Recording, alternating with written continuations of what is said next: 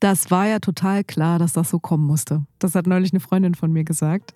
Die war bei einem Bewerbungsgespräch und hat dort festgestellt im Gespräch, dass sie für die Stelle überhaupt nicht geeignet ist, dass sie ein ganz anderes Profil hat, als gesucht wurde.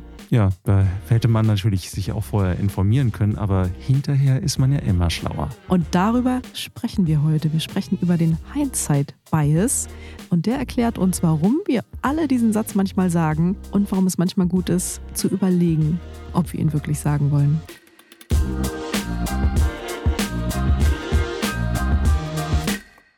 Herzlich willkommen bei Zuhören Karriere machen, dem Podcast, der euch in wenigen Minuten in eurer Karriere voranbringt. Ich bin Fanny Jimenez, ich bin Psychologin und Journalistin bei Business Insider und bei mir ist heute Michael Reinhardt, Podcastredakteur bei Business Insider. Hallo Fanny. Also, ich habe ja gerade von meiner Freundin erzählt, die in dem Bewerbungsgespräch saß und hinterher dachte, es war ja klar, dass das nicht gepasst hat.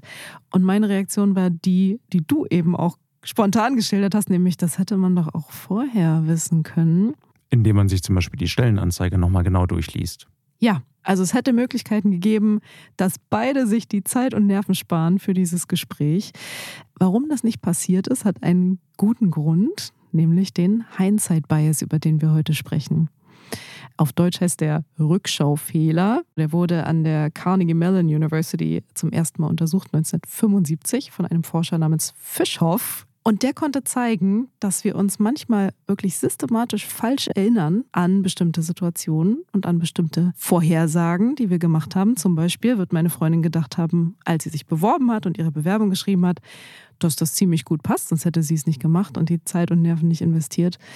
Ich glaube aber ziemlich sicher, dass sie sich hinterher nicht mehr daran erinnern konnte, dass sie gedacht hat, dass es gut passt. Mhm. Nachdem sie diesen Satz gesagt hatte, hat sie wahrscheinlich ihre früheren Annahmen vergessen. Und genau das besagt der Hindsight-Bias, das haben die Forscher belegt in diesen ersten Versuchen. Das heißt, im Nachhinein bewerte ich das, was ich vorher gedacht habe, anders.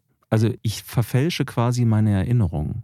Ja, du verfälschst sie und du merkst das gar nicht. Das ist ja das Geniale daran. Deswegen fühlt man sich hinterher auch noch so gut. Und deswegen sagen manche Forscher auch, das ist ja gar nicht so schlimm, dieser Hindsight-Bias. Der befällt uns zwar alle und wir denken alle mal hinterher, ja, das war doch klar oder ist ja logisch, dass das so kommen musste. Aber vielleicht ist er gar nicht so dramatisch, weil wir ja trotzdem das richtige Ergebnis bekommen. Also die Realität hat jetzt meiner Freundin die Erkenntnis geliefert, dass das Profil nicht gepasst hat.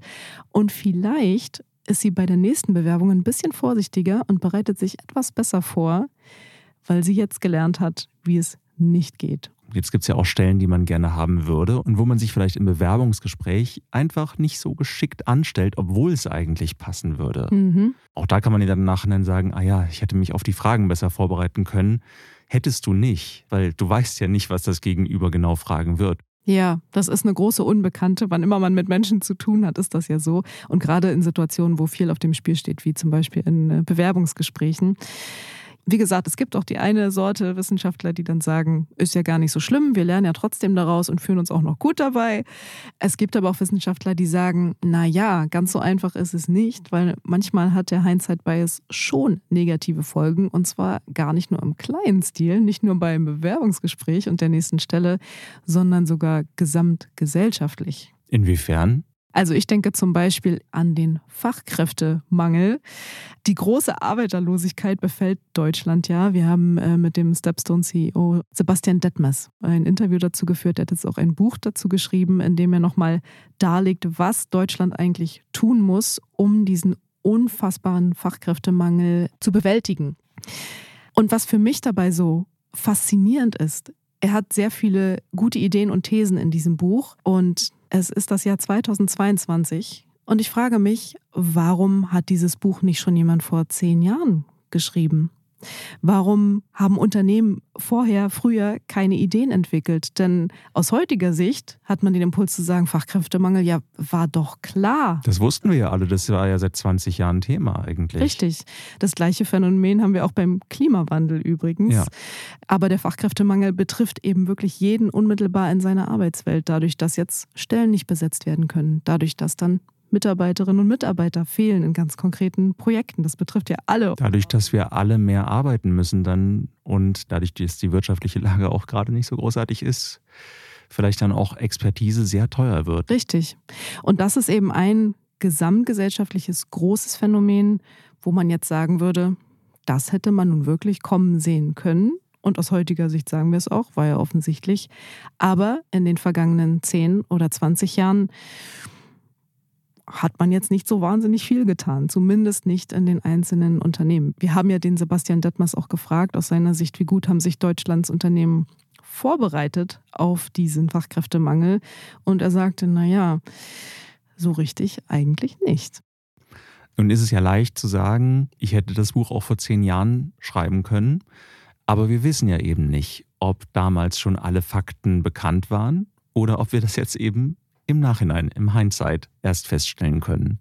Wie können wir denn jetzt, wenn es ums Bewerbungsgespräch geht oder um irgendein Projekt in unserem Job, ahnen, ob wir alle Fakten tatsächlich berücksichtigt haben, bevor etwas passiert? Das ist natürlich schwierig, weil genau wissen wir es nie. Aber ich glaube schon allein sich bewusst zu sein, dass es diesen Hindsight-Bias gibt, kann dabei helfen. Also vielleicht für euch draußen als Tipp, wenn ihr euch dabei erwischt, ich erwische mich auch regelmäßig dabei, ist nichts Schlimmes, dass ihr denkt, ah, also das war doch so klar. Manchmal denkt man das bei sich selber, noch viel öfter erwische ich mich aber dabei, dass ich es bei anderen denke. Also bevor wir andere verurteilen, ist es vielleicht ganz gut, daraus zu lernen. Ich kann jetzt stellvertretend für meine Freundin aus ihrem Prozess auch was mitlernen, nämlich für potenzielle nächste Bewerbungen oder auch andere potenzielle Gespräche, wo man sich gut vorbereiten muss.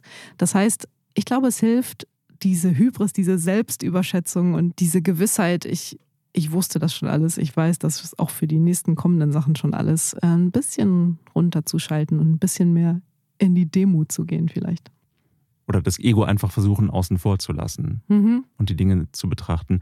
Einer der schönsten Sätze, den ein guter Freund von mir immer sagt, ist, geht es hier noch um die Sache? Und ich glaube, wenn man den Satz manchmal beachtet, dann kann man sich so ein bisschen auf die Fakten konzentrieren, die schon vor einem liegen, oder? Das ist ein total guter Hinweis. Also nochmal zum Thema Bewerbung zurück. Ich glaube, dass meine Freundin wirklich gerne den Job wechseln möchte. Das ist auch total verständlich. Aber dieser große Wunsch in ihr, hat ihr bei dieser Bewerbung ein bisschen im Weg gestanden. Ne? Sie hat sich sozusagen die Bedingungen und das Profil im Job so hingelegt und so gelesen, dass es gut zu ihrem Wunsch gepasst hat, aber nicht zur Realität. Hm. Also wie gesagt, wir alle sind vom Hindsight-Bias betroffen und das ist per se auch nichts Schlechtes, aber achtet da ein bisschen auf euch und macht wie immer den Realitätscheck. Es gibt übrigens zwei Arten von Menschen, die ein bisschen stärker von dem Hindsight-Bias betroffen sind. Hast du eine Idee, Michael? Ähm, Narzissten. Ja, korrekt. Beziehungsweise Menschen, die so einen starken Hang dazu haben, selbst gut dazustehen. Ne? Weil wir haben ja gesagt, Hindsight Bias stabilisiert den Selbstwert so schön. Und dafür sind natürlich vor allen Dingen Menschen anfällig, bei denen der wackelig wird schnell oder die sehr achtsam sind, dass er eben nicht wackelig wird. Also ja, Menschen, die große Selbstdarsteller sind und übrigens auch Menschen, die ein ausgeprägtes Bedürfnis nach Sicherheit haben und einer geordneten Welt, in denen auch das, wofür sie stehen und ihr Selbstbild sehr stabil ist. Manche würden jetzt sagen Dogmatiker. Auch die sind so ein bisschen anfälliger dafür. Und selbst wenn mal was schief geht, heißt das ja auch nicht, dass die Welt untergehen muss, sondern wie bei deiner Freundin, vielleicht wurde sie davor bewahrt, dann in dem falschen Job zu landen und vielleicht kommt sie dadurch auf einen Weg, der sie irgendwann zum richtigen Job bringt. Sie hat auf jeden Fall nächste Woche wieder ein Vorstellungsgespräch. Wir drücken die Daumen. Das machen wir. Einen Tipp haben wir noch für euch, mit dem ihr auf jeden Fall keinen Fehler macht, nämlich wenn ihr diesen Podcast weiterempfehlt, zum Beispiel der Person, mit der ihr heute Mittagessen wart. Bis zum nächsten Mal. Wir freuen uns, wenn ihr wieder dabei seid und bis dann.